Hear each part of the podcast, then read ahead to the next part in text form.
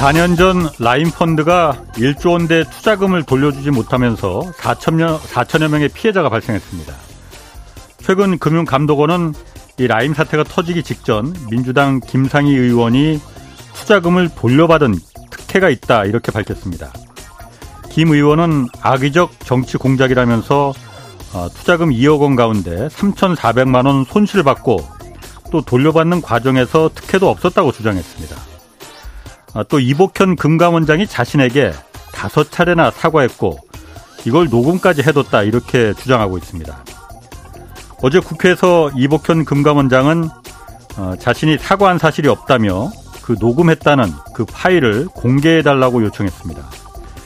그러면서 당시 김상희 의원에게서 그 돈이 어떤 경위로 환매된 건지 별의별 소리를 다 들었는데 그거 공개하면 국민들이 판단할 수 있을 것이다 라고 말했습니다.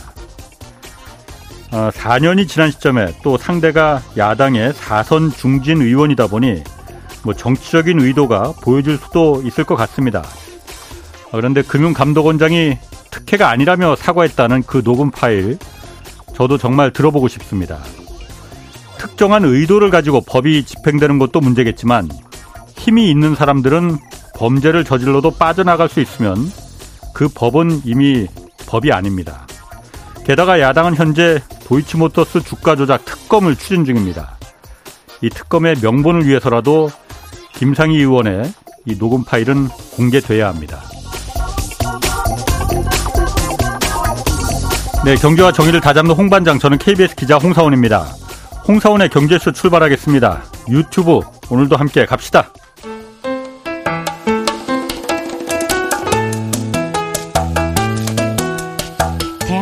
최고의 경제 전문가만 모십니다. 어렵고 지루한 경제 프로그램은 거부합니다. 유익하고 재미있는 홍사운의 경제쇼.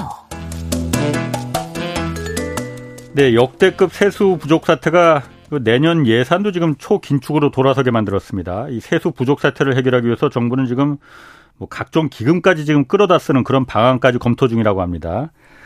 송태윤 연세대 경제학과 교수 나오셨습니다. 안녕하세요. 네, 안녕하십니까. 자, 세수 부족 이게 7월까지 부족한 국세 수입이 지금 43조 원이나 된다는데 일단 이렇게 큰 규모의 역대 최대 규모잖아요. 네, 네. 이렇게 세수가 줄어든 이유가 뭡니까? 어, 가장 큰 이유는 음. 한세 가지로 꼽을 수 있겠습니다. 이제 첫 예. 번째는 법인세 감소가 가장 큰 음. 요인으로 볼 수 있을 것 예. 같습니다. 예. 그래서 법인세 걷어들이는 부분이 많이 줄었고요. 한 예. 17조 정도 줄어들었다고 보시면 되겠습니다. 예. 그러니까 과거에 비해서 아, 크게 감소했고요. 예. 또 역시 소득세 관련된 부분이 한 12조 음. 정도 어, 덜 거쳤고 그리고 부가가치세 역시 크게 음. 감소한 것으로. 근데 이 음. 법인세, 소득세, 부가가치세가 정부의 세수를 구성하 는 활성화는 가장 중요한 그렇지. 요소라고 예, 할수 예. 있고요. 그러다 보니까 아, 확실히 음. 지금 세수 부족에 시달리고 있는 것으로 보여집니다. 음. 그런데 일단 그 세수 부족 얘기를 하기 전에 기재 기획재정부에서 예산실이나 세제실이 하는 중요한 일 중에 하나가 나라 살림을 하면서 들어오는 돈 나가는 돈 세입 세출을 갖다 이렇게 잘 조정하고 예측하는 거잖아요. 네. 1, 2조 정도가 틀리는 건 그렇다 하더라도 이렇게 막 상반기에 40조가 넘게 막 이렇게 틀리는 게 이거 있을 수 있는 일입니까? 어, 일단 세수 추계 자체가 어. 상당히 좀 부정확하게 된 것으로 볼 수 있을 것 같습니다. 어. 물론 이제 어, 경기 상황의 악화에 따른 부분이 가장 크고요. 예. 그런데 경기 상황의 악화를 충분히 반영하는 형태로 세수 추계를 했었어야 되는 음, 것으로 음. 생각이 들고 예. 그럼에도 불구하고 그렇게 이루어지지 않았기 때문에 실제 예. 세금으로 거친 부분과 어, 추산된 부분의 차이가 있었고 이거는 이제 재정 운영에 예. 상당한 무리를 빚을 가능성은 있다고 보여집니다. 아니 작년에 코로나 이제 직후에 인플레 오고 그러니까는 금리 올리면서 그 다음에 경기 침체가 올 거다. 그게 뭐 퍼펙트 스톰이니 네네. 뭐 이런 얘기 참 많이 나왔었잖아요. 저도 알고 있는데 이 과문한 저도 알고 있는데 그것만 맨날 하고 있는 사람들이 기재부에서 그걸 몰랐다는 겁니까 그러면은? 어 이제 그런 부분은 있었을 아. 것 같아요. 뭐냐면 실제로 기업들 실적이 음. 일반적으로 예측되는 것보다 훨씬 안 좋았던 건 사실입니다. 예. 이제 법인세는 통상적으로 우리나라의 이제 주요 대기업들이 내는 네. 세금이라고 그렇죠. 보시면 되고요. 이제 예. 대부분 이 회사들이 수출 대기업으로 해외에서 예. 큰 어, 돈을 벌어들이는 회사들인데 아. 이제 올해 들어서 어, 실적이 급감한 정도가 아니라 예. 사실은 이제 몇몇 기업들은 대규모 손실이 발생을 했습니다. 그렇죠. 그러니까 아마 아. 일반적으로 이 정도까지 손실이 날 것으로 예측하지는 않았을 것이고 예. 그런 관점에서 일부 오차가 발생하는 거는 이해할 수 있는 부분이 있다. 그럼에도 불구하고 예. 이 정도까지 오차가 나는 거는 사실 문제라고 보는 건 맞고요.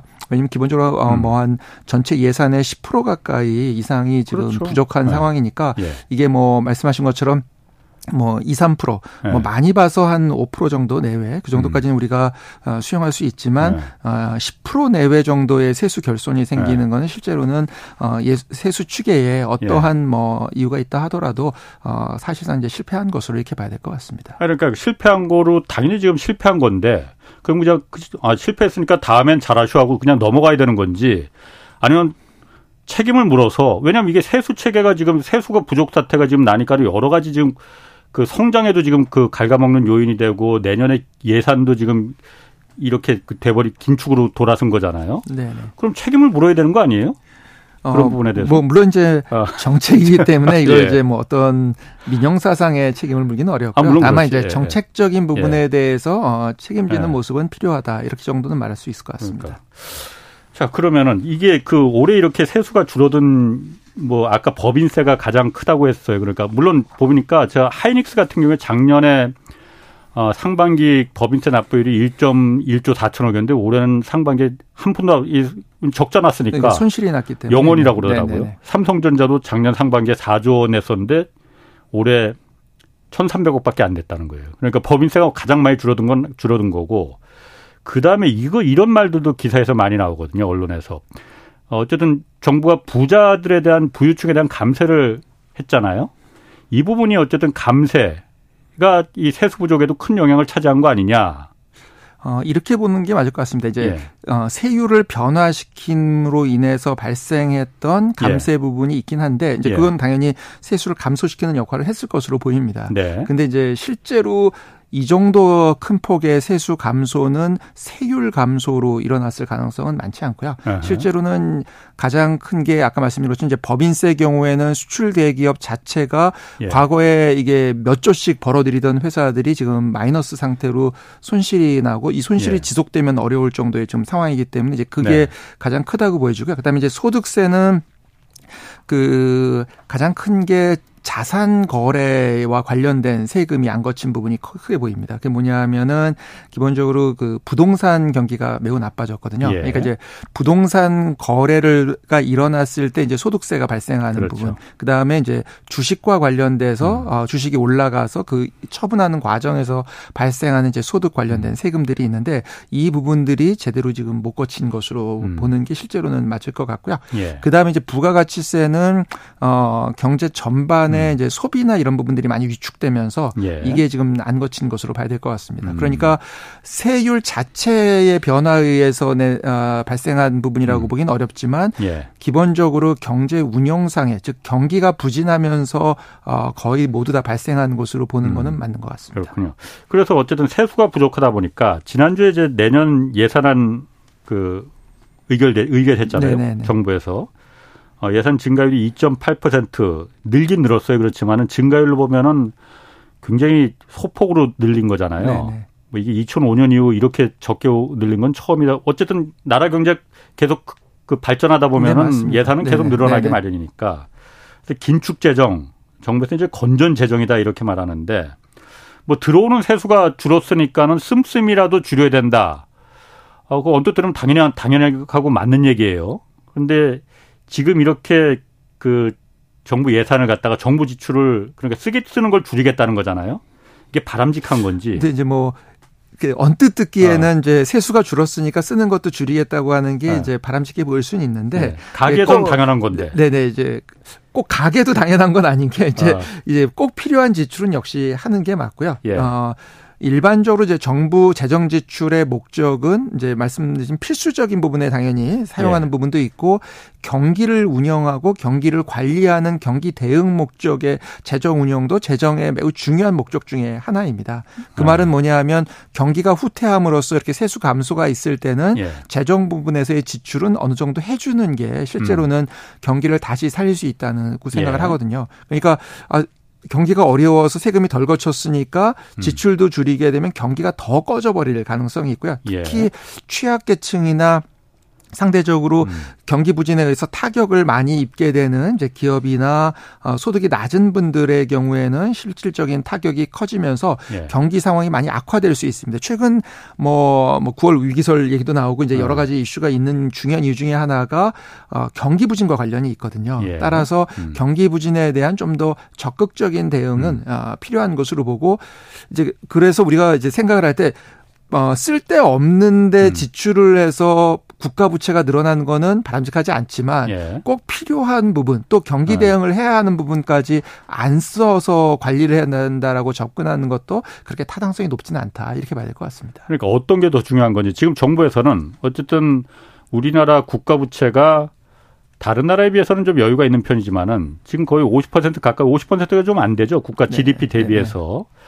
그렇지만 그 지난 정부에서 너무 이걸 많이 왕창 늘려놨다. 그래서 지금 늘어나는 속도가 크기 때문에 나라 국간 지키는 게 우선이다. 그래서 이제 쓰지 말아야 된다라는 이제 주장이고 일각에서는 민간도 지금 어렵다고 지갑을 닫지 기업들도 투자 안 하지 그럼 누가 돈을 쓰냐 정부라도 이럴 때 정부라도 돈을 써야지 실제로 미국에서는 정부가 다 지출을 네네. 가장 많이 하고 있어서 성장을 끌고 가고 있어요 물론 미국하고 우리나라를 직접 비교하기는 좀 그렇지만은 어떤 게 맞는 겁니까? 지금 어떤 게 더 그 필요한 건지 우리한테. 그러니까 뭐 지난 정부가 모든 기관은 기간은 아닌데 일정 특정 기간에 음. 사실은 좀 지출이 많이 늘어났던 기간이 있었던 건 사실입니다. 코로나 시기. 네네네. 네. 그 코로나 시기를 중심으로 해서 예. 있었던 건 사실이고요. 예. 근데 이제 그런 정도의 지출을 계속하는 거는 아, 바람직하지 않은 건 맞다. 왜냐하면 지금 코로나는 예. 끝났기 때문에 예. 그럼에도 불구하고 어 지금과 같은 경기 부진 상황 속에서 2% 정도의 이제 네. 재정 확대는 실제로는 좀 상당히 좀 적다고 보는 건 맞을 것 같습니다. 예. 왜냐하면 이제 재정 지출이라는 거는 어, 저희들 용어로 이제 실질 변수는 아니고 명목 변수이기 때문에 일반적으로 예. 물가가 상승한 폭도 있거든요. 음. 그래서 이제 그런 부분을 고려하면 실질로는 거의 정부 지출이 줄어든 셈이거든요. 예. 그래서 지금 정부 지출을 줄여 실질로 줄여갈 정도의 에, 경기 환경으로 음. 보이진 않습니다. 왜냐하면 이제 음. 경기가 너무 과열되면은 실질로 어, 정부 국가 지출을 줄여나가는 건 좀 필요하다고 봅니다. 그런데 예. 이제 지금은 그런 상황을 보기는 어려울 것 같고요. 예. 따라서 조금 더 적극적인 어, 재정 정책에 대해서 전향적으로 고려할 필요가 있다라고 생각합니다. 예. 그 이번에 그 물론 이게 국회를 통과해야 되는 거지만은 예산안이 아, 국회에서는 그러니까 예산안을 더 늘릴 수는 없는 거잖아요. 줄일 수는 있어도 우리나라는 미국에서는 의회에서 예산안을 편성하지만은 우리나라는 네. 기재부에서 그 편성을 하고 국회에서 이걸 동의를 받는 절차를 하지 않습니까? 근데 다른 것보다도 지금 가장 그 좀 의아하다고 해야 될까? 저만 의아한 건가? 이게 연구 개발비, R&D 비용이라고 하잖아요. 이게 지금 대폭 깎였거든요. 16.6%가 우리나라 그 R&D 예산에서 이 깎인 적이 없었는데 IMF 때 IMF 외환위기 때나 2008년 금융위기 때도 R&D 예산은 계속 증가를 했었거든요. 왜냐하면 네네. 기술 경쟁력이 곧 국가의 경쟁력이니까 이건 미래를 위한 투자지 않습니까? 이게 이번에 16.6%가 깎였어요. 이거는 어떻게 보십니까? 어, 일단 이제 일반적으로 연구개발 예산은 잘 줄이는 예산이 어. 아닌 건 맞습니다. 예. 뭐 그럼에도 불구하고 이제 연구개발 예산 안에 실질적인 연구개발 예산도 있고 예. 경상 운영에 사실상은 가까운 어 연구개발비도 있는 건 사실이거든요. 그래서 이제 만약에 경상 운영에 가까운 부분, 뭐 출연 연구소나 이런데 네. 이제 그런 부분을 좀 줄이기 위해서 노력하는 거는 어 일, 일면 타당성도 있다고 보여집니다. 그러니까 경상 운영이라는 건 그러니까 운영비 그냥 그렇죠. 사실상 뭐, 이제 R&D라고 어, 이름은 되어 있는 예산이 아니고 실제로는 연구 개발에 아. 쓰이지 않는 뭐 이렇게 생각하시면 될 것 같아요. 우리나라도 예를 들면은 지금 저출산 문제가 심각한데 네.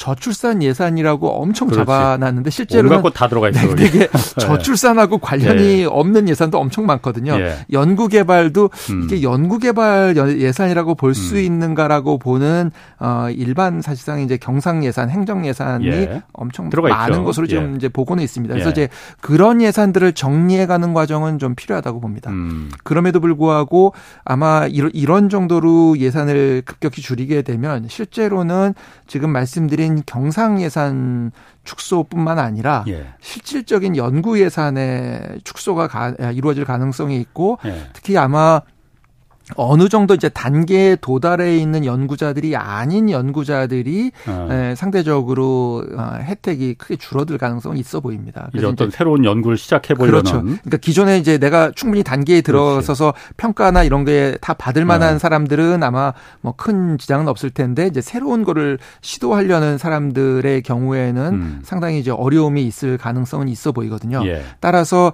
어 제가 생각하기에는 이제 연구 개발 예산에 이제 줄이는 거에 일부분은 이해할 수 있지만 이런 정도의 축소에 대해서는 어, 상당히 좀 어, 재검토하는 음. 것도 필요하지 않나 이렇게 생각이 듭니다. 그러니까 뭐 송 교수님이야 이제 경제학 교수시니까는 그쪽 이공계 쪽은 잘 모르실 수도 있겠지만은 어쨌든 이 연구개발 예산이 R&D 예산이 대한민국 역사상 이렇게 대폭 깎여버린 이유가 어쨌든 두 달 전에 대통령이 그 말을 했단 말이에요. 그러니까 연구 개발비, R&D 이거 나눠 먹기식 이것도 이권 카르텔이다. 이 말 하고 이제 두 달 만에 예산이 이렇게 왕창 깎여 버린 거잖아요. 그럼 이게 사실 어 지금 어렵더라도 연구 개발은 더 늘려서 대개 모든 나라들이 문명 국가들이 다 그렇게 합니다. 미래를 위해서 이 부분은 우리가 어렵더라도 더 지원해 줘야 된다라는 게 이제 대부분의 국가인데 사실 이번에 보면은 제가 더 이해할 수 없는 거는 과학기술정보통신부 장관 이종호 장관이에요. 이분이 아, 이 윤석열 정부가 이걸 줄인 거는 선도용 R&D로 나가기 위한 어려운 길을 선택한 거다. 전 이 말을 도저히 이해를 못 하겠더라고요. 아니 다 깎아버려 놓고서는 뭘 선도하겠다는 건지 있는 것도 지금 하지 말라고 하는 판인데 어떤 걸 선도하겠다는 건지 이게 그러니까 제가 사실 잘 이해가 안 가거든요. 이렇게 보면 좋을 것 같습니다. 그러니까 네. 어, 아마도 이제 이런 R&D 예산의 전체적인 삭감이 있을 때는 지금 예. 말씀하신 것처럼 과연 이제 어떤 핵심 선도적인 분야로 R&D 자금이 실제로 이동했는지를 그렇죠. 같이 보여주면서 이야기하면 조금 더 예. 설득이 쉽지 않을까 이렇게 생각이 예. 듭니다. 왜냐하면 예. 이게 어 실제로 어 정말로 핵심적인 지금 예. 미국과 중국의 갈등에서도 핵심적인 기술에 대한 투자 부분은 뭐 지금 어느 국가든지 선도적으로 하기 위해서 노력을 하고 있거든요. 그리고 예. 우리도 그런 쪽으로의 연구 개발비의 이동은 필요하다고 보여집니다. 아까 말씀드린 예. 것처럼 이걸 경상 운영 지출에 사용할 것이 아니라 아주 핵심적인 뭐 이제 주요 어, 음. 과학 기술 또 내지는 국가를 선도하는 이제 첨단 분야 관련된 이제 지출로의 변화는 필요하다고 보고 있습니다. 예. 근데 이제 실제로 그런 쪽으로 이 부분에 상당 부분이 이동했고 기존에 삭감된 부분은 아까 말씀드린 이러한 음. 형태의 자금이었기 때문에 음. 삭감된 것이다라는 거를 국민들에게 사실은 그렇지. 제공을 해줘야 네. 아, 이 연구개발비가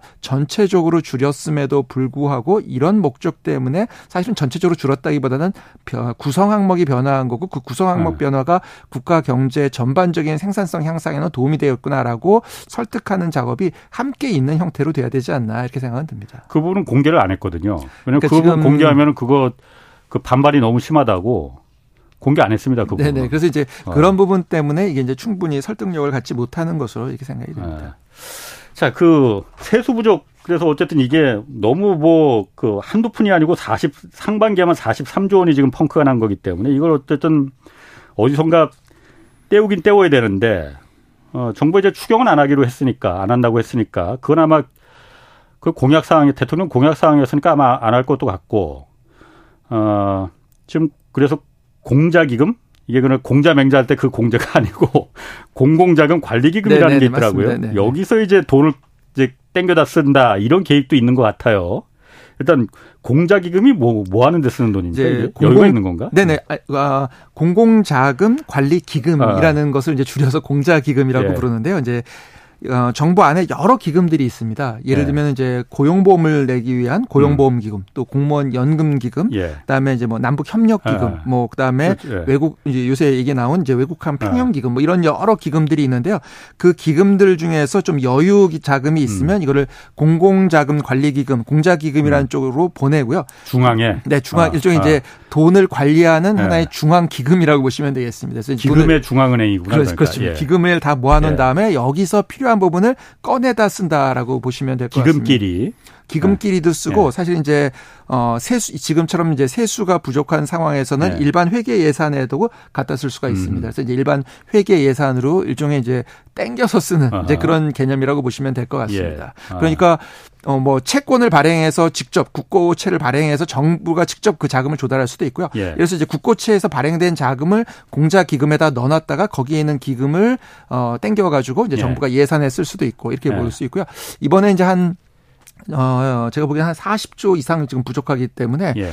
그 불용이라고 그래서 이제 예산에 포함돼 있지만 안 쓴 돈이 있습니다. 그래서 예. 이제 뭐 그거를 쓰는 거는 뭐 충분히 나쁘지 않다고 볼 수 있고 음, 음. 그게 이제 10, 10에서 20조 정도 추정하고 있고 예. 그다음에 이제 세계 잉여금이라고 그래 가지고 직전 연도에 결산한 다음에 남은 돈이 한 음. 3, 3 4조 있습니다. 그래서 네네. 이제 그 돈을 쓰는 거고 나머지 한 20조 정도 이상을 아마 공자 기금에서 음. 왜냐면 추경도 안 하고 추가적인 국고채 국가 어, 국채 발행을 안 하면 이제 어디선가 돈은 가져와야 되니까 그렇죠. 그러니까 이제 공자기금이라고 부르는 네. 공적 자금, 공공 자금에서 어, 갖다 쓰는 것으로 이렇게 될 가능성이 있다고 보여집니다. 그러면 어쨌든 공적 자금 그 기금을 갖다가 그렇게 기금의 중앙은행으로 모아서 남는 데서는 여기다 좀 적립을 해놓고 부족한 데서는 여기서 또 빼가고 네네 그렇습니다. 뭐 이렇게 하면 그게 기금의 일종의 저수지 역할을 하는 거잖아요. 네네 맞습니다. 여기서 그럼 이 돈을 갖다가 일반 정부가 세수가 모자란다고 야 그거 너 희들 좀 남으니까 우리가 좀 쓰자 이렇게 해도 되는 건지 그 아까는 뭐 일반 회계로도 그렇게 쓴다고도 하긴 하셨는데 네네. 한두 푼이 아니고 뭐 몇십 조를 갖다 그렇게 쓰면은 당연히 기금에 문제가 생길 수도 있는 거 아니에요? 더군다나 지금 가장 쓴다는 게 가장 그 많이 나오는 말이 지금 외국한 평형기금, 네, 네 외평기금, 외평기금이라고 부르는 외국한 평형기금이요. 이게 어. 이제 외환 시장 안정을 위해서 사용하는 기금으로 보시면 되겠습니다. 그러니까 환율 방어할 때. 네, 그렇죠. 환율 방어할 어. 때 사실 쓰는 돈이라고 보시면 되겠습니다. 여기가 지금 돈이 좀 있나 보더라고요. 그래서 여기 돈을 여기가 왜 돈이 있냐면 이제 어. 원래 달러를 쌓아두는 거는 이제 중앙은행의 외환 보유고에다 쌓아두거든요. 예. 근데 이제 사실 지금 우리 통화 가치가 많이 그동안에 떨어지면서 그 뭐 정부에서 이제 공식적으로 막 우리가 환율 방어를 한다 이러지는 않지만 그렇죠. 어느 정도 환율 네. 방어를 했던 것으로 볼 수밖에 없고 뭐 그건 누구나 다 네네. 알고는 있죠. 네, 그러다 보니까 안 하지만. 이제 환율 방어란 건 기본적으로 달러를 내다 팔고 원화를 사들이는 그렇죠. 형태거든요. 그러니까 예. 원화를 보유한 부분이 늘어나고 그래서 그 보유하고 음. 있는 외국항 평형기금의 원화 자금을 공공자금 관리기금으로 보낸다. 이렇게 이해를 음. 하시면 될 것 같습니다. 음. 그다음에 공공자금 이제 관리기금에서 뭐 제가 쓸 수는 있다고 했는데 일반 예. 회계 예산으로 무조건 다 쓸 수 있는 건 아니고요. 예. 그게 일부 제한이 있습니다. 그래서 지금 정도의 규모에서는 한 30조 정도까지는 국회에서 따로 의결을 받지 않고 쓸 수 있기 때문에 예. 아까 제가 말씀드린 대로 한 20조 음. 내외 정도 이제 갖다 쓰려고 하는 것으로 음. 지금 추정이 되고 요 자체는 가능은 하다. 다만 어 이렇게 하는 게 그렇게 바람직하냐고 하면 바람직하진 않다. 왜냐하면 이제 저는 어떤 입장이냐 하면 예. 정, 아까 말씀드린 것처럼 정부가 세수가 어려울 때는 어 정부가 자금을 조달해서 음. 어, 지출을 어느 정도 확보해 주는 게 맞는데 그 예. 지출의 예. 확보를 이런 기금에서 빼다 쓸 수도 있고 최근에 이제 중앙은행에서 대출해 가는 문제도 있거든요. 그렇게 마이너스 통장 네네 마이너스 통장을 사실상 한 거기 때문에 이제 이런 것들은 기본적으로 어 사실상 어쨌든 국민의 돈을 쓰는 것과 크게 예. 다르지 않기 때문에 국회에서 가급적 음. 승인을 받고 국채를 발행하는 형태로 음. 추가 경정 예산을 해서 예. 자금을 조달해서 사용하는 게 보다 투명한 형태다라고 음. 생각하고 있습니다. 그 외국 한편 기금에서 그럼 그뭐 20조 뭐 거기가 좀 여유가 달러를 갖다 지금 내다 팔면서 원화가 많이 남아 있는 상태니까 네네네네. 그게 한 20조 원 된다고 해요. 그럼 그걸 일단 좀 우리가 쓰자 정부에서라고 했을 때 어, 만일의 경우 만일의 경우 지금도 오늘도 그 원달러 환율이 많이 올라갔잖아요. 네네. 1,300원 지금 40, 30원 뭐 10원 가까이 오늘 올랐던데 보니까 환율 방어가 또 할 생 그 일이 생겼어. 작년 1,400원까지 올라갈 때처럼.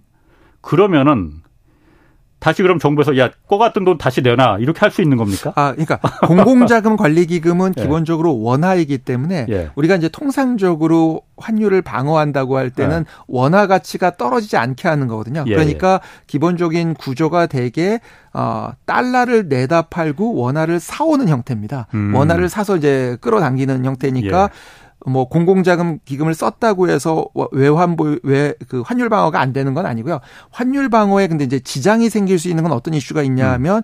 이런 작업들을 너무 많이 하게 되면 예. 외환 보유고인 걸 많이 써가지고 공공자금 관리기금 상의 문제가 생기는 것이 아니라 외환 보유고 상의 이제 문제가 생길 수는 있기 때문에 예.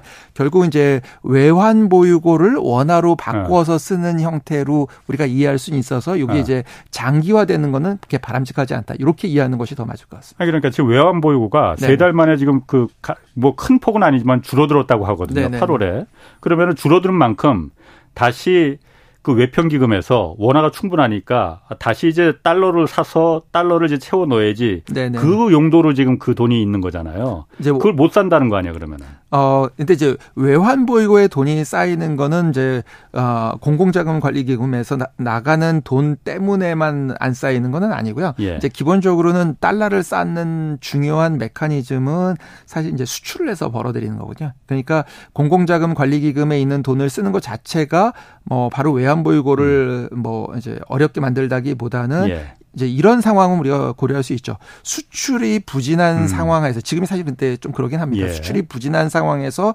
공공자금 관리 기금에 쓰기 위해서 음. 외환 보유고를 투입하는 방식이 돼서는 매우 곤란하다. 음. 근데 이제 뭐 제가 보기에 그 정도까지는 아닌 것으로 보이고요. 다만 예. 이제 기존의 외환 보유고를 가지고 환율 방어를 하는 과정에서 쌓인 원화를 빼다 쓴다. 음. 요 정도로 이해하는 게 맞을 것 같기는 합니다. 현재 상황은. 그렇군요. 다만 이거를 장기적인 정부의 어 재원 조달 수단으로 생각하면 지금 이제 음. 음. 어 진행자께서 걱정하셨 던 상황이 발생할 수 있기 때문에 예. 이거를 장기적인 수단으로 생각해서는 절대 안 된다. 음. 그러니까 지금 정도 쓸 수 있냐라고 묻는다면 예. 뭐 그건 가능하다. 그러나 음, 음. 장기적인 수단은 아니다. 이렇게 분명히 말씀드릴 수 있겠습니다. 그러면은 이게 지금 사실 이런 그 편법 뭐 이걸 편법이라고 해야 되나? 하여튼 뭐 편법 편법이죠 그러니까 세수가 부족하니까 지금 상황이 이런 상황이 생긴 거잖아요. 네네. 세수가 부족한데 어. 국회를 통해서 국채를 발행하는 것에 대한 부담이 있으니까 기본적으로 이런 예. 일이 발생하고 있다고 보셔야 돼요. 그러니까 어려우니까 이런 건데 그 들어오는 돈이 부족하니까 이렇게 여러 곳에서 이제 땡겨 쓴다라는 건데 그러면은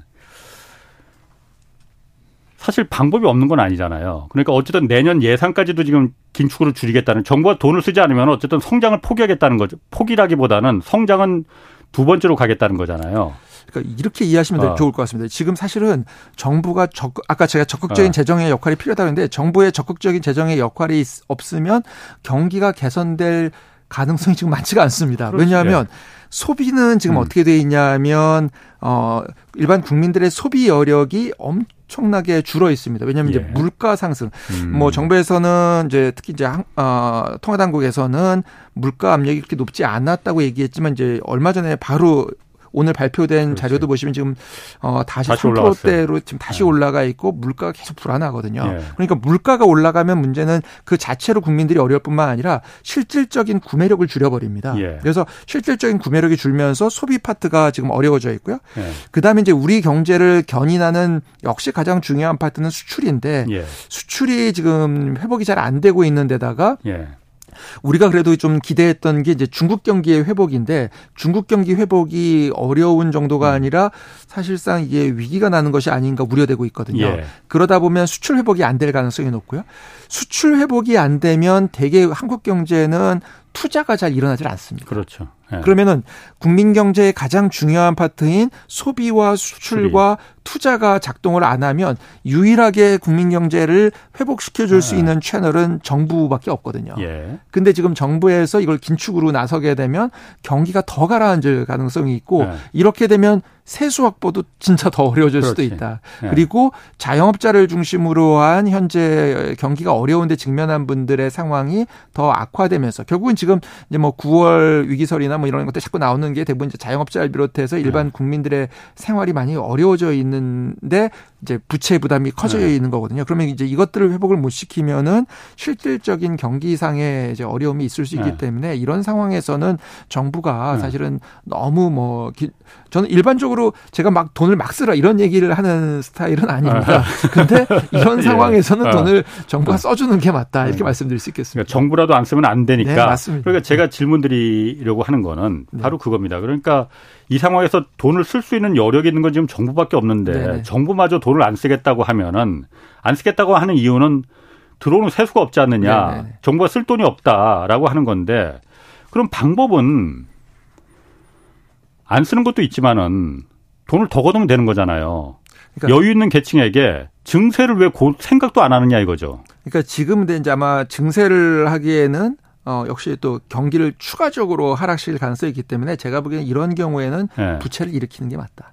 국가 부채를 네. 일정 부분 일으켜서 어 다만 이제 국가 부채를 어느 정도로 일으킬지를 예. 국회의 동의를 받아서 어 투명하게 지금 예산이 이 정도 예. 부족하니까 예. 이 정도는 어 국가 채무를 일으켜서 어 하고 그 이유는 어, 경제의 어려움 음. 때문이고 이 채무를 왜 그리고 당연히 국가 채무를 일으키기 위해서는 국회에 통과를 시켜야 되는데 국회에 통과시킬 때 당연히 이게 소득이 낮은 분들이나 실질적인 어려움을 겪는 분들한테 사용하는 것을 음. 조건으로 해서 지출을 예. 해야 되겠죠. 그래서 예산 편성에 있어서도 그런 부분을 조건으로 하는 형태로 어, 어, 국채를 일으키는 음. 형태가 현재 단계에선 맞지 않나 이렇게 생각이 듭니다. 그러니까 증세라는 거는 이제 그 그런 부담 때문에 못 한다 그, 하더라도 네네.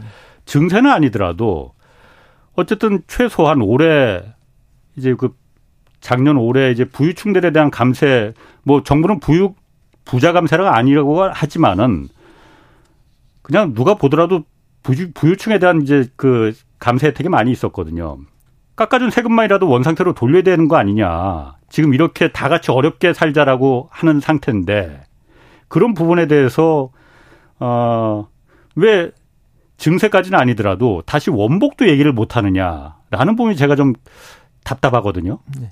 그러니까 지금 세금 가운데 이제 어 아까 실질적으로 재정에 영향을 줄수 음. 있는 세, 그러니까 국민들을 설득하는 과정에서 이제 말씀하신 이제 세금 예. 올리는 건 할 수 있다고 저도 보고요. 예. 근데 어 실질적으로 만약에 이제 세수 확보를 위해서 작업을 하려면 어, 법인세나 음. 소득세나 부가가치세를 건드려야 되는데 예. 이제 이게 애로사항이 있습니다. 이게 이제 법인세는 어 국가 간 조세 경쟁 이슈 때문에 예. 특히 이게 법인세를 주로 지금 내고 있는 음. 사업체들이 어 생각보다 어려운 그러니까 원래는 잘 나가는데 예, 예. 반도체나 이런 것들 예, 잘 예. 나가는데 이제 예. 지금 어려워진 아, 산업들이기 때문에 음. 여기서 집중적으로 세금을 걷기는 현실적으로는 어려워 보이고요. 예. 그다음에 이제 또 하나 가능한 게 이제 부가가치세. 부가가치세는 실제로 세금을 거둘 수가 있습니다. 근데 문제는 가장 안 좋은 근데 이제 그러면은 말씀하신 것처럼 이거는 어떻게 될 가능성이 있냐면 고소득층만 걷는 게 아니라 저소득층도 걷기 때문에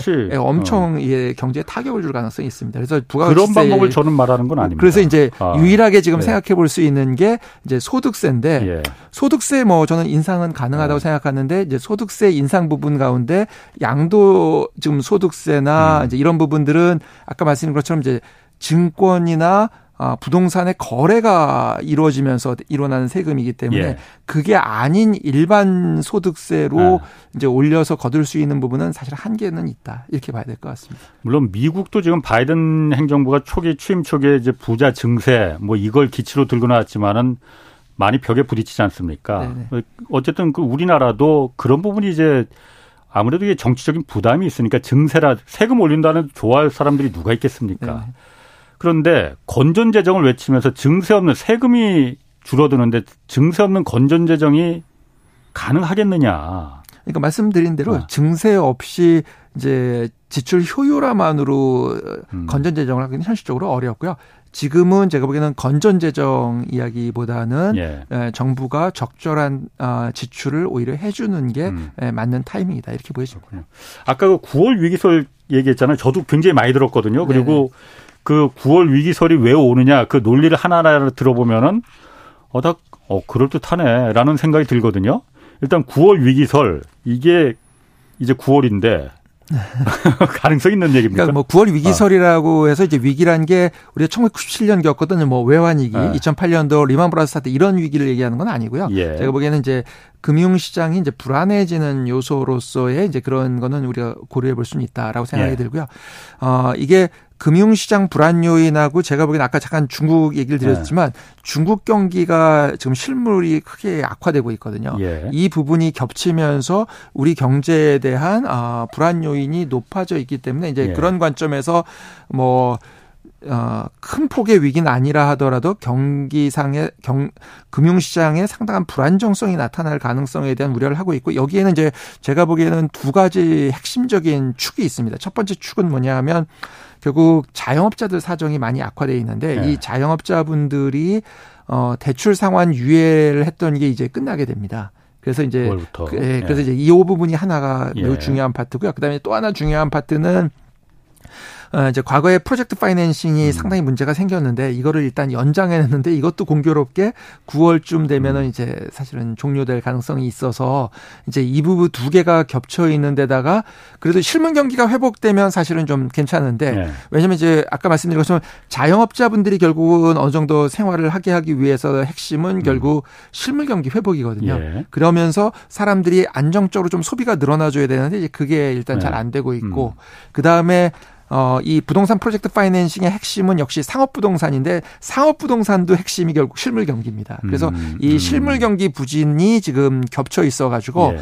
어, 뭐 9월 위기설이 뭐 그런 극단적인 위기는 아니라 하더라도 전반적인 어, 위험에 대한 어, 수위가 상당히 높아져 있는 네. 것은 사실이다 이렇게 봐야 될 것 같습니다. 정부는 오늘 금융위원장이 오늘도 그러니까 금융 그 9월 위기설이 좀 과장돼 있다. 그리고 그렇게 정부가 다 그 알아서 잘 대처하고 있다라고 말하는데 사실 그 부동산 프로젝트 파이낸싱이 그 3월에 일단 한번 정부가 무조건 다 네. 이제 PF 사업장들 문제 부실 문제가 된 거 뭐 갚을 돈도 없고 그러니까 일단 6개월 무조건 다 연기해 줘라라고 정부가 이제 그 지침을 내린 거잖아요. 그래서 9월 그게 이제 9월부터 돌아오는 건데 채권 만기가 그러면 그 돈을 빌려준 금융기관들 특히 지금 저축은행들 뭐 증권사들 연체율도 계속 높아지고 있거든요. 연체율이 뭐 퍼센트로 따지니까 작은 거지 그 배로 따지면 두 배씩 높아지고 있는 거잖아요. 네, 네, 맞습니다. 이런 부분들이 이번에도 다시 또 그러면 연기를 해줄 거냐 채권 회수에 들어가지 않고 물론 회수하면 손해를 보겠죠. 손해를 보지만은 그거라도 건져야 된다라는 그게 한 사람이 욕심이 생기다 보면 너도 나도 그게 뱅크런이고 네, 맞습니다. 그 심리잖아요.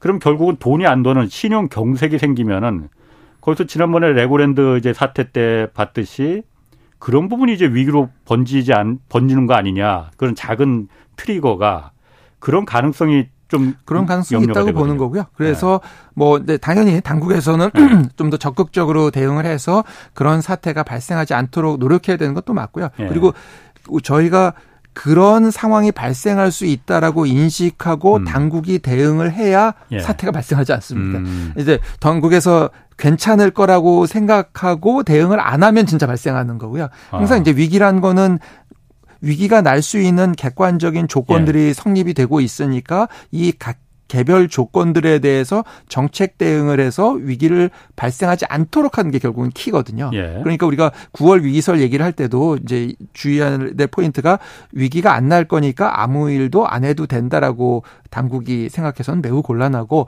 이러이러한 이슈 때문에 위기설이 제기되고 있으니 그 이슈에 대해서는 우리가 이렇게 이렇게 대응하겠다. 예를 들어서 자영업자들 만기 상환 유예한 게 끝나는 부분에 대해서는 상환 여력이 있는 분들은 상환 유예를 끝내지만 음. 상환 여력이 없는 분들은 정책 자금을 통해서 어느 정도 다시 네. 어, 갈수 있도록 해줘서 이분들이 극단적인 상황에 몰리지 않게 해주겠다. 예를 들면 또 프로젝트 파이낸싱의 경우에는 일부 어, 도저히 뭐 안 되는 부분들은 음. 정리하는 부분도 가능하지만 만약에 이후에 회수가 어느 정도 가능할 수 있는 부분에 대한 스크리닝 작업을 통해서 이런 부분에 대해서는 정부가 정책금융을 통해서 지원해서 어, 문제가 발생하지 음. 않도록 하고는 유동성 투입을 해주겠다.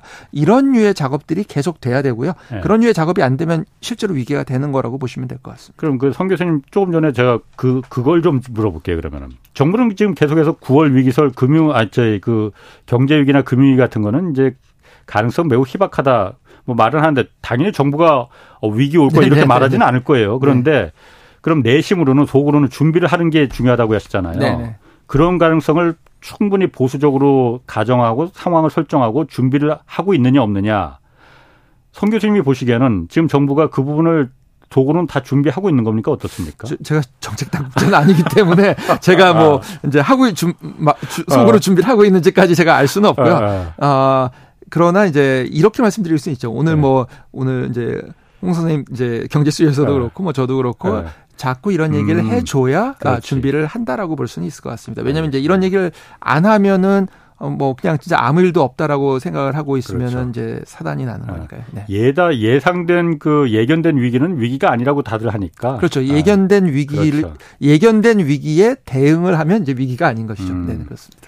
그리고 지금 주택담보대출 뭐 이 얘기는 지금 안 할 수가 없는데 이 주택담보대출 중개분한이 가계부채 정말 이거 무섭게 증가하고 있거든요. 네네. 이렇게 가도 이거 이게 아무 문제 없이 지나갈 수 있는 거야 하는 우려는 저는 드는데 어떻게 보십니까? 이제 기본적으로는 결국 경제 환경에서 어, 요청되는 기준금리보다 사실 지금 기준금리를 제가 보기에는 좀 낮게 유지를 하고 있습니다. 지금 3.5% 네, 기준금리가 그러니까 실제로는 우리나라. 이제 그러니까 그러다 보니까 네. 미국하고의 금리 역전도 지금 꽤 지금 그렇죠. 깊어져 있는 상태이고 예. 오늘 자료 나온 것처럼 이제 소비자 물가 지수를 비롯해서 물가가 예. 안정화 안 되는 것도 그렇고 그다음에 예. 어 물론 이 3.5% 자체도 뭐 낮, 이제 일반적으로 느끼시기에는 음. 꼭 낮다고 할 수는 없지만 예. 그럼에도 불구하고 이제 현재 경제 여건으로 봐서 상대적으로 그렇다는 거고요. 예. 그러다 보니까 이제 가계 대출이 확대될 수 있는 여지가 예. 실제로 좀 존재한다 예. 이렇게 봐야 될 것 같고요. 그런 상황에서 이제 최근에 나왔던 게 뭐 아시는 것처럼 50년 만기가 음. 되겠습니다. 50년 만기 이제 상품이고요. 50 만기를 길게 하는 것 자체는 나쁘다고 할 수는 없습니다. 왜냐하면 예. 이제 다양한 상품을 공급해서 내가 어뭐 충분히 만기를 수 감당할 수 있는. 예. 근데 이제 문제는 그 상품이 문제가 아니고 상품이 나오는 건 괜찮은데 이 사람이 실질적으로 상환할 능력이 없는 분한테 이거를 주는 건 문제거든요. 음. 그래서 이제 지금 나온 게 뭐 저도 계속 이야기를 하는 입장이긴 하지만 DSR 같은 게 50년 만기니까 50년으로 쫙 뿌려가지고 DSR이 낮으니까 대출을 이렇게 하면 곤란하다. 음. 결국은 이분이 실제로 소득이 발생할 수 있는 기간을 중심으로 해서 DSR을 계산을 해가지고 네. 만기 자체는 길다 하더라도 실질적인 상환 능력을 보고 어 말하자면은 어, 이분이 상환할 수 있도록 예. 하는 형태의 대출이 가능했어야 되는데 네. 이제 그런 부분이 없었고 그런데 금리가 비교적 경기 상황에 비해서는 좀 낮다라고 음. 생각하면 가계 대출이 확 늘어날 수 있는 여지가 네. 있고요. 그게 실질적으로 최근 어 가계 대출 증가에 음. 상당한 영향을 준 것으로 보여서 일단 이 부분은 어 만, 산정 만기를 음. 좀 조정한다든지 그다음에 한도 DSR 한도를 축소한다든지 하는 식으로 조정을 하고 금리도 제가 보기에는 일부 좀 조정을 해야 되지 않나 이렇게 생각이 들긴 합니다. 금리를 조정한다는 기준금리를 말하는 기준금리를 올려야 된다는 거죠. 네, 기준금리를 일부는 좀 조정해서 올리는 음. 쪽으로 점 이제 저는 뭐 계속해서 이게 점진적인 조정은 사실 좀 필요하다고 보고 있고요. 예. 이게 기준금리 조정을 안 하면은 될 거로 생각하는데 문제는 뭐냐하면 기준금리 조정은 안 했지만 이미 채권 금리들은 엄청 높아져 있습니다. 예. 그래서 시장 금리가 사실 반영되어 있기 때문에 결국은 어이 기준금리 자체를 예. 일부 조정하는 형태로 어 가계 대출이 좀 더 급격히 늘어나는 부분을 제어하고 예. 어 오히려 좀 위험한 부분으로는 이제 대출이 이루어지지 않도록 하는 게 좀 필요하지 않나 이런 생각이 듭니다. 이번에도 그러니까 그 50년 만기 그 주담대 주담 주택담보대출이 지금 가계부채를 올린 주범이다. 라고 어, 정부에서는 지금 뭐라 하고 있습니다. 그런데 그 제가 보면서 제가 생각하기에는 은행들이 좀 억울할 것 같다는 생각이 좀 들어요. 그리고 말씀하신 대로 기준금리율이 낮다. 3.5%더 올렸어야 된다. 그게 지금 너무 낮기 때문에 이 부분도 일정 부분 가계부채를 올린데 역할을 어, 일조를 했다. 라고 하면 한국은행 총재도 이창용 총재도 좀 억울할 것 같긴 해요. 왜냐면은 사실 지금까지 그동안에 그 가계부채를 이 상태로 이 꼴을 만들어 놓은 거는 정부의 정책이 더 큰 역할을 한 거 아닌가. 기준금리하고 상관없이 금융당국이 나서서 시중은행 돌면서 상생금융 해야 되니까 대출금리 그 이자 장사하지 마라. 대출금리 내려라. 요구했지 않습니까? 그리고 DSR 적용을 먼저 없애버린 거는 특례 보금자리로 내면서 그건 DSR 적용도 아예 예외로 해버렸잖아요. 정부가 먼저 그렇게 했는데 은행들이 이익이 목적인 은, 은행들이 그걸 안 따라 할 이유가 있겠느냐. 정부가 먼저 모든 규제 다 풀어놓고 대출 규제 다 풀어놓고 DSR도 그 총부채 원리 상환금이라는 마지막 보루까지도 다 허물어 버리고 이제 와서 은행한테 가계부채 늘린 주범이 너희들이야.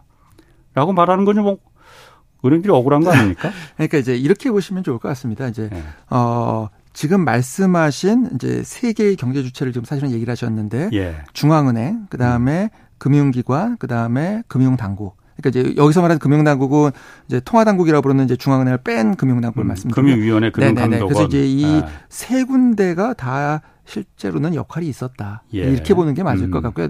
어느 한 군데만의 이슈는 아니다. 왜냐하면 예. 지금 말씀드린 것처럼 이제 기준금리, 예, 기준금리를 조정을 안 하면은 어, 결국은 경기 상황에 비해서 기준금리를 낮게 유지하면 가계대출이 늘어나는 가장 음. 강력한 힘이 되는 건 사실입니다. 그렇죠. 그래서 이제 네. 그런 의미에서의 역할이 있었다고 보는 네. 게 맞을 것 같고요. 또 어, 금융 당국도 지금 말씀하신 것처럼 역할이 있었다. 왜냐하면 예. 기본적으로 지금 50년 만기 자체를 만드는 거는 뭐 문제가 없지만 DSR을 이거에 대해서 DSR 규제를 사실상은 완화하는 형태와 같은 조처를 어, 허락해 준 거나 뭐 네. 하도록 해준 거는 결국 또 금융 당, 감독 당국인 건 맞거든요. 예. 그러니까 당국 감독 당국의 어, 책임도 있다고 봐야 된다. 네. 그 그다음에 금융기관들도 사실 그 기준금리가 올라갔을 때 그 기준금리를 반영해서 예를 들면은 예금금리와 대출금리를 음. 올리는 거는 뭐 그는 자연스러운 음. 거지만 예. 기준금리가 안 오르고 있음에도 불구하고 대출 예금 금리는 음. 그래서 기준 금리를 반영해서 크게 안 올리는 상태에서 음. 대출 금리를 많이 올리는 거는 그거는 충분히 또 지적받을 만 그렇죠. 하거든요. 아, 그건 이자 장사라고 해서 네, 그래서 그거는 네. 또 지적받는 게 맞기 네, 때문에 네. 결국은 현재 가계 대출의 확대는 음. 어세 개의 금융 관련된 음. 이제 주체 모두가 음. 일정 부분을 다 책임이 있다고 보는 게 좀더 음. 어, 페어하지 않을까 이렇게 생각이 듭니다. 네. 아까도 잠깐 말씀하셨지만 그, 그 지난달 물가 상승률이 다시 2%대에서 3.4%로 확 올라가 버렸어요. 네네. 물론 국제 유가가 많이 올라가고 공물가도 올라가고 그랬지만은 아까 기준금리 얘기도 잠깐 하셨잖아요. 네네. 기준금리를 그럼 지금 물가 상황이나 다른 이제 가계대출 상황이나 이런 거 봤을 때 성 교수님이 물론 한국은행 총재가 아니시니까는 네네. 그 오히려 더 자연스럽게 자유스럽게 말할 네, 수도 네, 있을 네, 것 같아요. 네. 우리나라 기준금리가 지금 상태로 보면은 몇 퍼센트 정도가 돼야지 적당하다고 보십니까? 이렇게 말씀드리면 좋을 것 같습니다. 네. 어, 제가 몇 퍼센트가 된다 이렇게 말씀드리긴 어렵고요. 예. 현재의 기준금리는 시장 상황을 반영하는 것보다는 낮게 형성돼 있는 것으로 보이기 때문에 예. 점진적인 인상 내지는 인상의 가능성을 닫아보 닫아버리는 듯한 정책 신호를 시장에 보내는 건 곤란하다.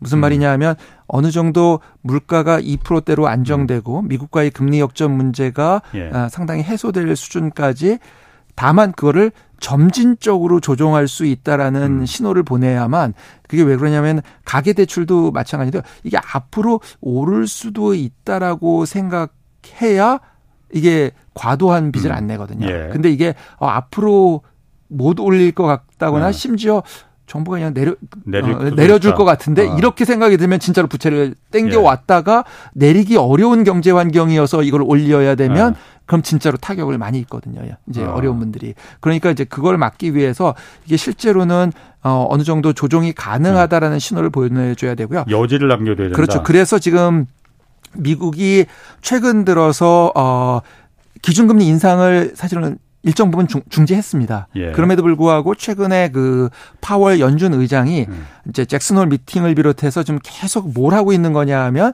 우리는 계속 금리를 올릴 가능성이 있다라는 음. 신호를 보내주는 거거든요. 예. 그러니까 함부로 쉽게 말해서 빚내지 말아라. 음. 우리는 금리를 지금 끝낸 게 아니고 그게 실제로 끝냈을 수도 있고 안 올릴 수도 있지만 앞으로 올릴 음. 여지가 있다는 걸 지금 계속 신호를 보내주는 음. 거고요. 그뿐만 아니라 기준금리를 미국에서는 최근에 이제 안 올렸음에도 불구하고 어떤 작업을 이제 일종의 발표를 했냐 음. 하면은 미국 중앙은행의 대차 대조표를 축소하겠다는 그런 이야기를 했습니다. 이제 네, 이게 있는 채권들 그렇습니다. 네. 정확히 말씀하신 대로 이제 미국 중앙은행이 가지고 있는 채권이 있는데 이 네. 채권을 말하자면은 내보내고 예. 돈을 흡수하는 네. 작업을 하겠다는 거거든요. 그러면 하고 있잖아요. 네, 지금 하고 있고 어. 그걸 2025년까지 지속적으로 네. 하겠다는 걸 사실상 천명을 했습니다. 양적 긴축이라고 해서. 그렇죠. 양적 어. 긴축이고요. 이런 네. 양적 긴축을 한다는 거는 기본적으로 기준금리 조정은 하지 않지만 네. 기준금리를 올리는 것과 그렇죠. 유사한 효과의 정책들을 계속 하겠다고 예. 지금 예. 보내주는 거이기 때문에 말하자면 함부로 빚을 늘리지 말라고 신호를 보내주는 거고요. 예. 이제 그런 작업이 우리도 좀 필요한 상황이다 이렇게 볼 수 있을 것 같습니다. 이창용 총재도 그런 말은 계속 하긴 해요. 그러니까 금리 인상을 안 할 할 수도 있다라고 하는데 지난 2월부터 계속 지금 뭐 벌써 다섯 차례입니까? 안 올리니까 아 저거 다 그러니까 이제 이렇게 말씀 그 아니 어. 중요한 중요한 포인트인데요. 네. 어 저, 희들이 이제 언나운스먼트 이펙트라고 어. 하는데 발표에서 하는 효과가 네. 현실화 되려면 가끔은 조정을 해줘야 됩니다. 알겠습니다. 네네. 성태영 교수였습니다. 고맙습니다. 네네, 감사합니다. 홍사원의 경제쇼였습니다.